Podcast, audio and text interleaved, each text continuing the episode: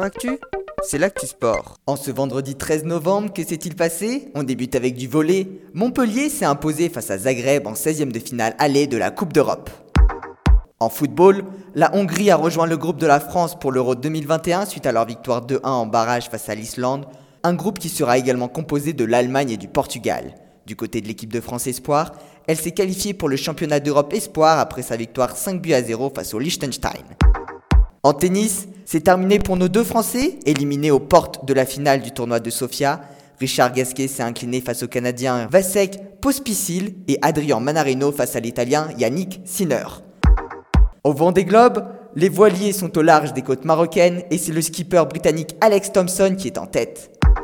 Enfin en natation, Beryl Gastaldello a terminé deuxième du classement de nombre de points rapportés à son équipe suite aux phases qualificatives des International Swimming Awards, juste derrière l'américain Caleb Dressel et devant Ryan Murphy, un autre américain.